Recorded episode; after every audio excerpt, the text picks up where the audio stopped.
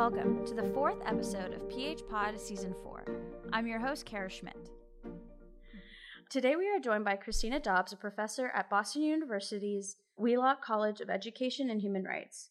She is also the Director of Education for the Equity and Justice Program, and she's on the Standing Committee Against Censorship of the National Council of Teachers of English. So, as we get started, can you tell me about your work with the NCTE and your contribution to This Story Matters? Sure. So, um, before I went to graduate school, became a professor, did all of those things, I was a high school English language arts teacher in Houston, Texas. And the National Council of Teachers of English, which I'll just say NCTE from now on, was my professional organization. And I think it was in 2021. I got an invitation to join the Standing Committee Against Censorship, uh, but I was excited to do it. I have taught children's and young adult literature and other kinds of literature too, of course, in my own teaching. I have been a book reviewer for young adult books for the Horn Book, which is a review journal that's housed here in Boston. So I have a lot of experience sort of with the YA world in particular as a former high school teacher, I'm sort of always interested in what adolescents are curious to read. And so I joined the committee. Then once I joined, the world decided that like we should really have a lot of censorship. And so as a group, we have been trying to think about what to do about that. Teachers have faced all sorts of challenges to books, new books, old books, all sorts of questions about what they're reading with students and why and we sort of want to support them in their work. So the This Story Matters project is sort of a renovation of an old project that NCTE has been doing for many years, which is to write what we call book rationales. Book rationales are guides that practitioners can use if they are curious about a book, if they want to know more about it. And so book rationales contain information about who wrote the book, a summary of what it's about, what are some potential challenges that have happened in the past to a particular book, what kinds of awards it has won, what kinds of teaching people have used it for in their own classrooms, teaching. Sometimes, you know, a book has primarily been used for kids to read independently by their own choice, and sometimes teachers have taught a book to a whole class, and those are sort of very different undertakings. So it has some information about that, and we have had a huge push to write new rationales we're going to have the This Story Matters Teacher Corps, which is a group of teachers across levels who are going to help work with this project and um, write rationales and vet rationales that come in from contributors across the country who are in the organization and things like that. And they sort of resulted just a database of sort of information about books. Um, and we hope people will use it when books are challenged to sort of participate in those conversations about books and why they might have value, but also people might use them for choosing books or having conversations with communities about what books are being chosen and why. We can foresee a lot of uses, but um, we're still in the sort of early stages of talking to people about what they've downloaded, why, and how they've used that information. Mm-hmm. How would someone use a book rationale to defend a book that they want to teach in their classroom or that they want to learn about.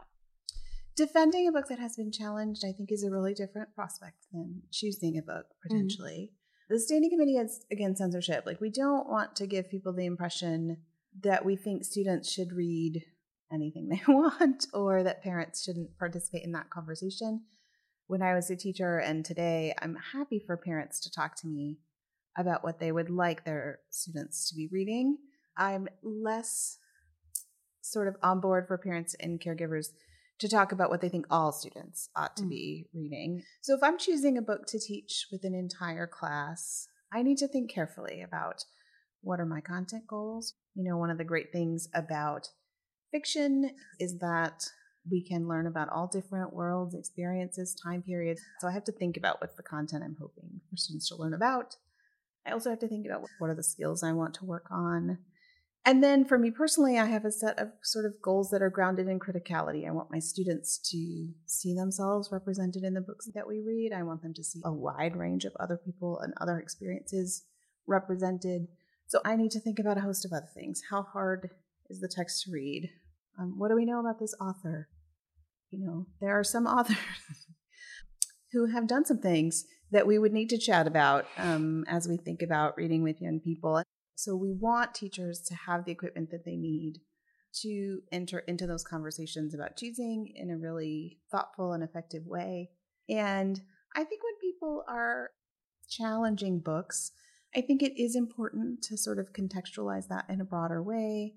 I mean, we got a request for a rationale for To Kill a Mockingbird mm-hmm. recently by mm-hmm. Harper Lee. To Kill a Mockingbird, unequivocally a part of the American literary canon. So it is not just sort of new things, unknown things. One sort of complaints about To Kill a Mockingbird had to do with its presentation of racial justice and racial dynamics and all of those kinds of questions.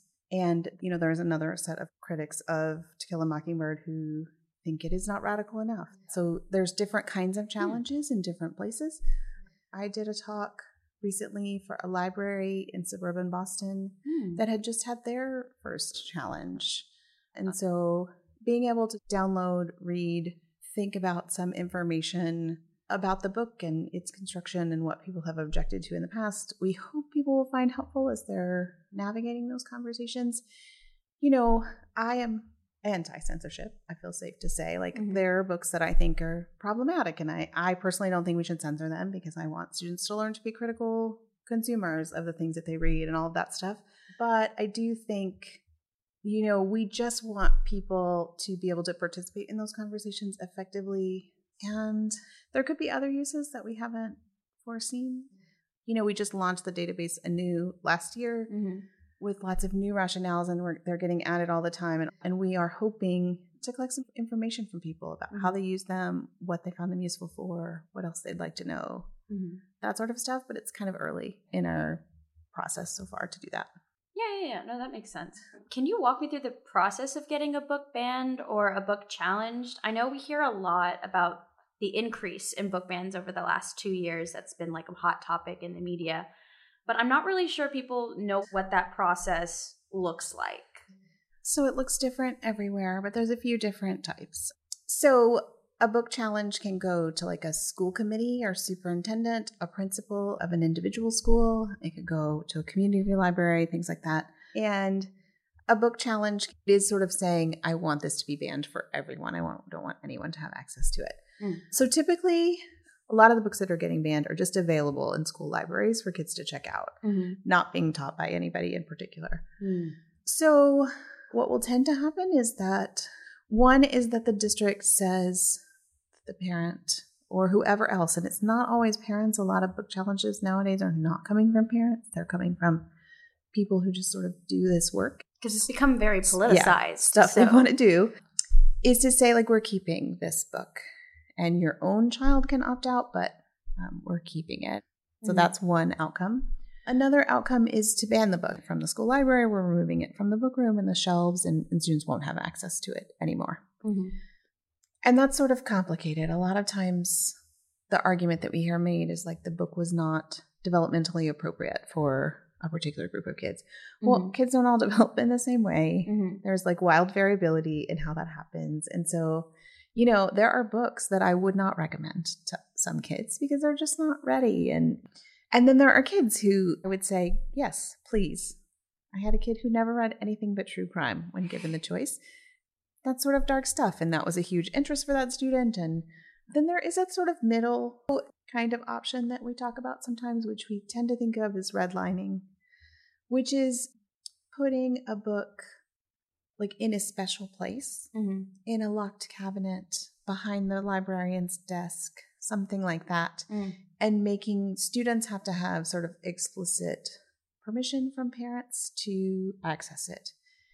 And, you know, if you're a kid and you're asking some questions about your sexuality, for example, you might want to read some stuff about that and not have made any kind of choices or decisions, but just be curious. Mm-hmm. And to have to go through the redlining process beforehand might mean that you just don't access. Yeah. It's that it creates a barrier that is already hard for people right. sometimes. So. And you know, if you're the kind of kid who is worried that like my parents are going to kick me out mm-hmm. if I say that I'm gay, which is happens to kids all the time.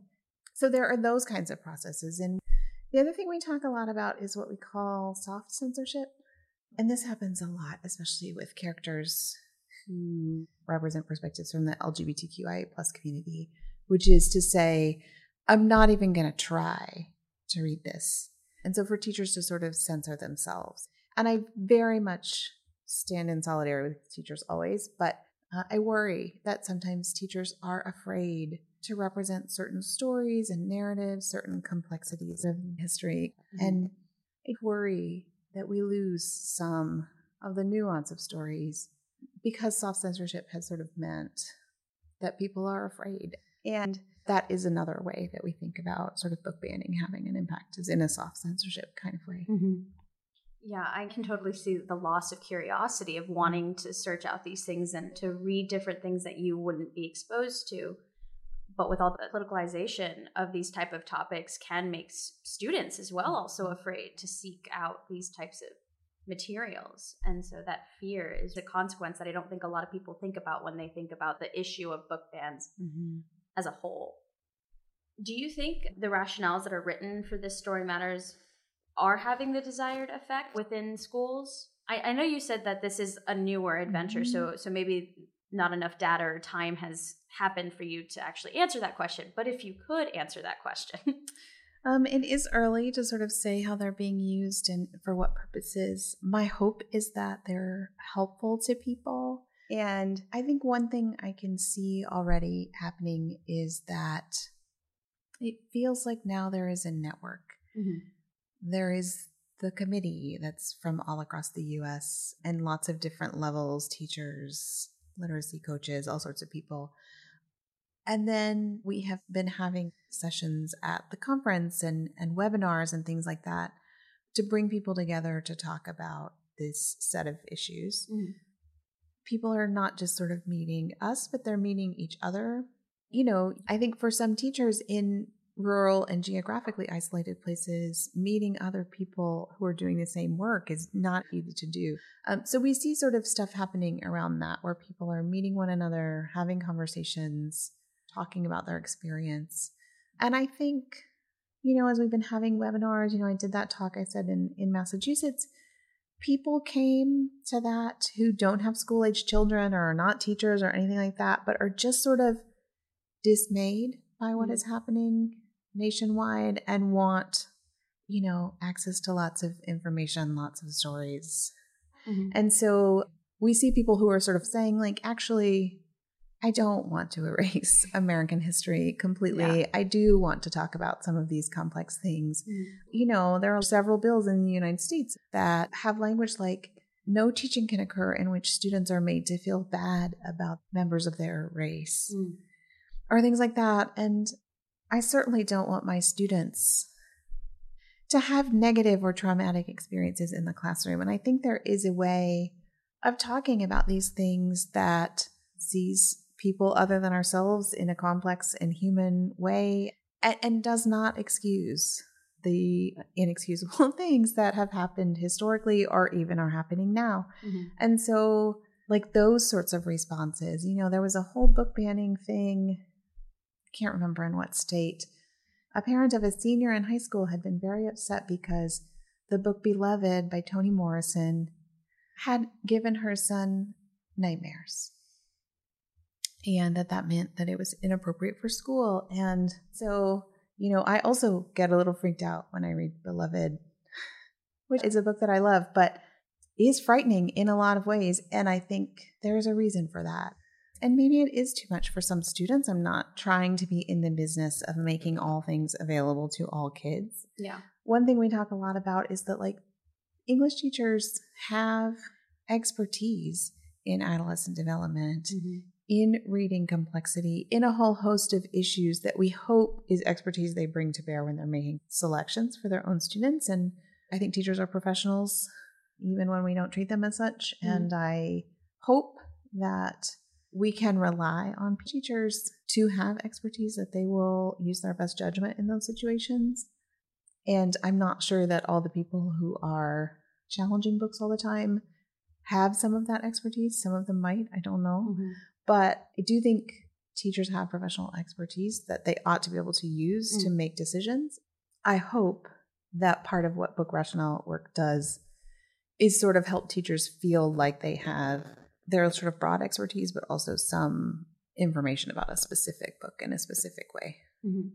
Yeah, the idea of who's allowed to choose what is being taught in the classrooms, but also of who has access to these books. Of one person had a bad reaction to this book or was not able to exactly handle the content, which is valid. In some of these books, the content is very severe. But that does that mean that you have to cut it out completely for every other person? Mhm. Who might get something good out of these books, who might see themselves in these books or see examples of stuff that they have faced. And looking at characters, whether they're fictional or non fictional, going through these things, I think can help people. And it's, it's always that balance. And why is it important that books like Toni Morrison's The Bluest Eye or All Boys Aren't Blue or Genderqueer, which are the three topped challenged books, to be continued to be taught in schools or at least be available in school libraries. So I think genderqueer and all boys aren't blue are slightly different than Mhm. Toni Morrison. Um, Toni Morrison was an adult fiction writer. She was not writing primarily for audience of adolescents. Her work is largely considered to be canonical. So I think a work like The Bluest Eye comes with some sort of credibility in that people perceive it to have cultural capital in lots of ways that some young adult books do not. Mm-hmm. Genderqueer was not originally published for young adults, but has reached a wide young adult audience and has some sort of adult ideas happening in it. It is about a sort of journey of Mhm. gender identity development. But I think because it is a graphic novel, there are different challenges to reading a book like that. Mm-hmm. Um, All Boys Aren't Blue is a young adult Mm-hmm. nonfiction memoir Mm-hmm. about the author growing up and thinking about gender and sexuality, but also talking about that like from a young person's perspective. So I think, you know, a book that is young adult already, people are happy to dismiss it in a way that people don't say about Toni Morrison. So I do think there are different challenges depending on the type of book. Mm-hmm. There are students who are trying to figure things out who need to read a book like All Boys Aren't Blue. All Boys Aren't Blue, the author is black. And so there is this sort of intersectional portrait. We don't have a ton of books by racially diverse authors. We don't have nearly as many as we'd like. Mm-hmm. And so I think for some students, the opportunity to sit with that author, read that perspective, really think deeply about it is going to be quite important in a way that it might not be for every student. Mm-hmm. But I definitely think not every book is important to have for everyone, but a lot of books are important to someone Mm-hmm. you know, my students who were gender questioning didn't have a lot of people always to talk about that with. And books gave an opportunity uh, to think things through and to consider other people's perspectives. And I think there's lots of reasons why keeping books in a space is incredibly important. And, you know, when I read Genderqueer for the first time, I think there are ages when I could have read that as an adolescent that it would have felt a little bit overwhelming. There Mhm. is a lot happening in that text, and I would have had to think about when I was ready. And I think my very good English teacher in my hometown would have helped me think about that. I'm hopeful the students who are in American schools have teachers and librarians who can also help them make those decisions. And students have interests, they have an idea of who they might want to be in the future. They have things they're curious about. And the middle schoolers that I talk to, they want to talk about racial justice. Mm-hmm. They want to talk about those issues. They said again and again that they think school is an important place to do it and that they think having the support of their teachers is important to learning about that set of questions. So I do think I have enough respect for my students to listen Mm-hmm. to what it is that they're curious about when they're reading on their own. I hope as a teacher that I'm making choices to consider them as a group. And I think if we're listening to students, I think they're telling us that they want a wide range of books available to them on all sorts of topics and that they want us to support them Yeah. in putting together the skills for how to navigate them themselves and be discerning, discriminating, critical readers. Mm-hmm. Yeah, I'm a big believer in like kids' autonomy. Like Mhm. they are old enough, especially those in high school, middle school, and elementary school. There can be more arguments, but specifically high schoolers have the capacity to make these decisions themselves. I think. And you've even said you've had students come up to you and tell you, "I don't want to read this Right. book," or "I didn't enjoy it," or "I couldn't get through this part because of this reason." And I think that's great that kids are empowered to make those decisions mm-hmm. themselves and have a safe option of approaching a teacher and, and having the teacher actually listen to them over what is happening, which seems to be a lot of parents making these decisions for their children and not letting their children make these decisions themselves. But that is my own Yeah. personal. I mean, take. unfortunately, can't always interrupt um, parents and their own children in that Mm. way because you don't have the same right to privacy, Yeah. to sort of self determination and all of that when you're a certain age Yeah. in the United States. And I have a lot of adolescent students who have been very upset about that. Mhm. But I definitely don't think one parent ought to sort of dictate for an entire school, an Yeah. entire community, definitely not the entire country. Mm. And I trust students to tell me Mhm. when something is too much. My friend's daughter is 13. She's obsessed with Winona Ryder. She's watching all the old movies. And she recently told me, she said, but I didn't watch Heathers yet. Mhm. Heathers gets a little dark Yeah. a lot going down in that movie. And she said, I just, I read the synopsis and I just think I'm not ready yet. So I'm going to wait. And I think it is a really good thing for you to say what your boundaries are Yeah. explicitly. But it is so clear that, like, she's willing to say, like, yes to this, not yet to that, Mhm. no to these other things. I think that is a skill that serves you well in a lot of areas of Mhm. your life, potentially, to be able to sort of name Mhm. what you're ready for and when. And my hope is that all students get to try enough stuff in school. And now we have sort of focused a lot on novels and things like that. I do Mhm. want to say, like, censorship of things like textbooks, what kinds of history is going to be presented. in- And, and we're not just talking about like history books, we're also talking about science books. Math books. I read an article of someone censoring a math book because it in the math problem it mentioned the gender pay gap. So I just want to be sure to say I am an English teacher Mm-hmm. in English education today and think a lot about it from an English teacher's perspective. But that is not to say that it doesn't happen across the sort of curriculum and the questions that people are having about lots of subjects. And I think it is good to have discussion about what school is for and what we hope it will accomplish for students. Like I used to tell parents, I'm fine for you to come in here and look at what your student has chosen for independent reading and what we're reading as a group. I'm fine if you want to read those things ahead of time and make a set of decisions. And, and I, I definitely think that like that sort of open two way street.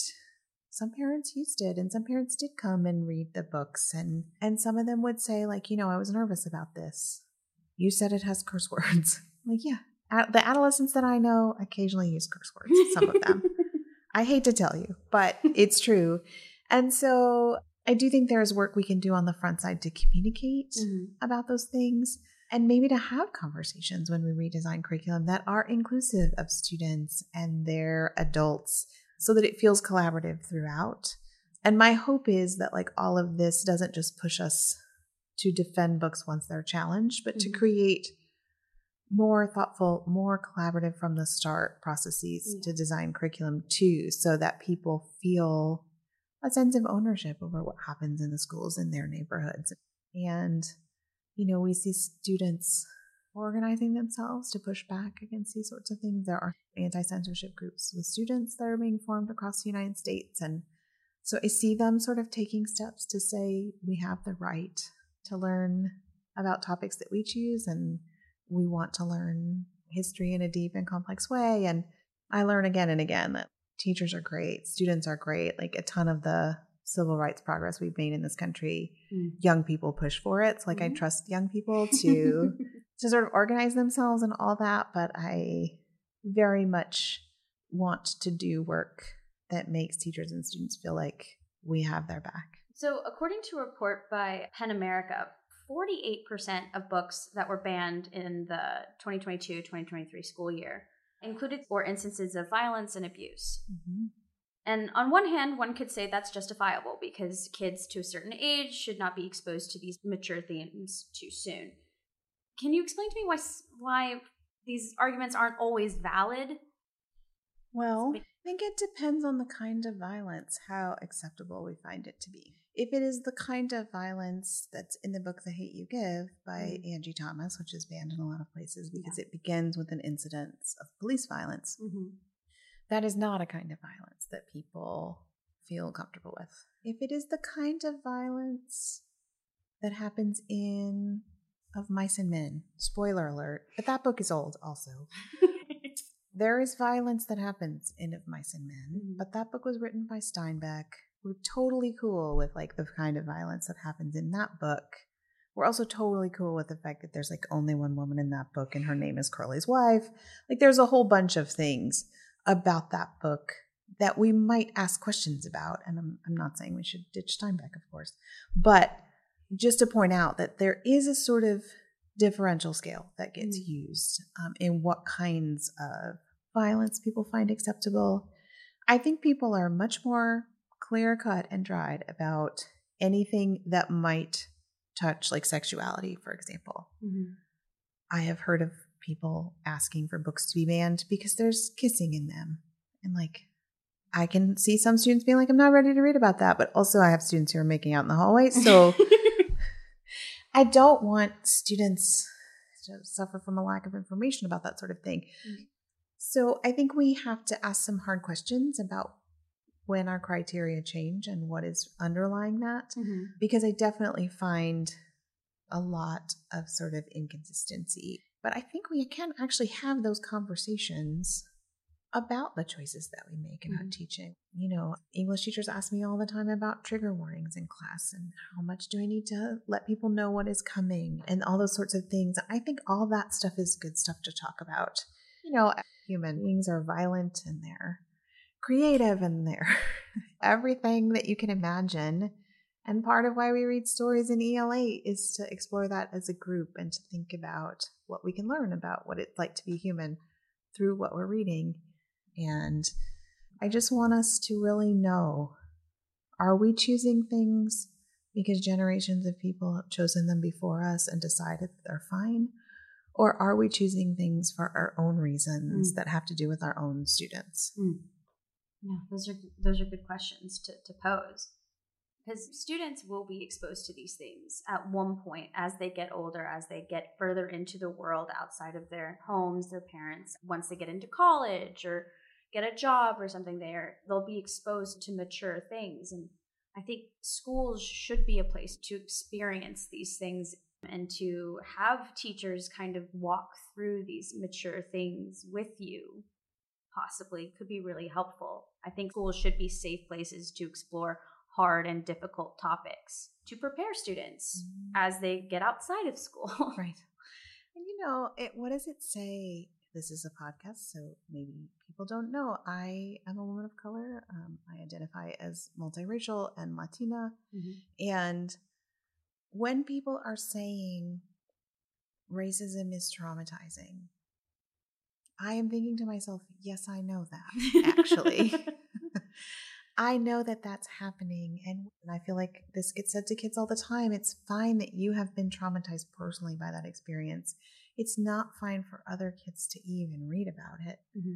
And to sort of say, it might be traumatizing for me to read about it when other people in the room have experienced it is a real message about whose pain matters, mm-hmm. whose trauma is important, whose experience is common and worth exploring. Like there's just a bunch to unpack in that. Mm-hmm. Um, and I think students know when we are sort of protecting some at the expense of others. Yeah. Yeah.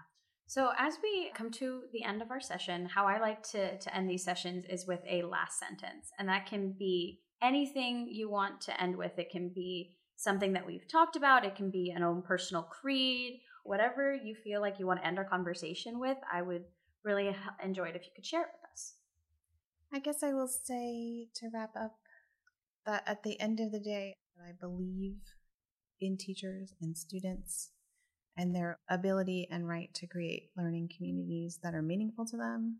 One of my favorite quotes is by Angela Davis. She says, I'm no longer accepting the things I cannot change.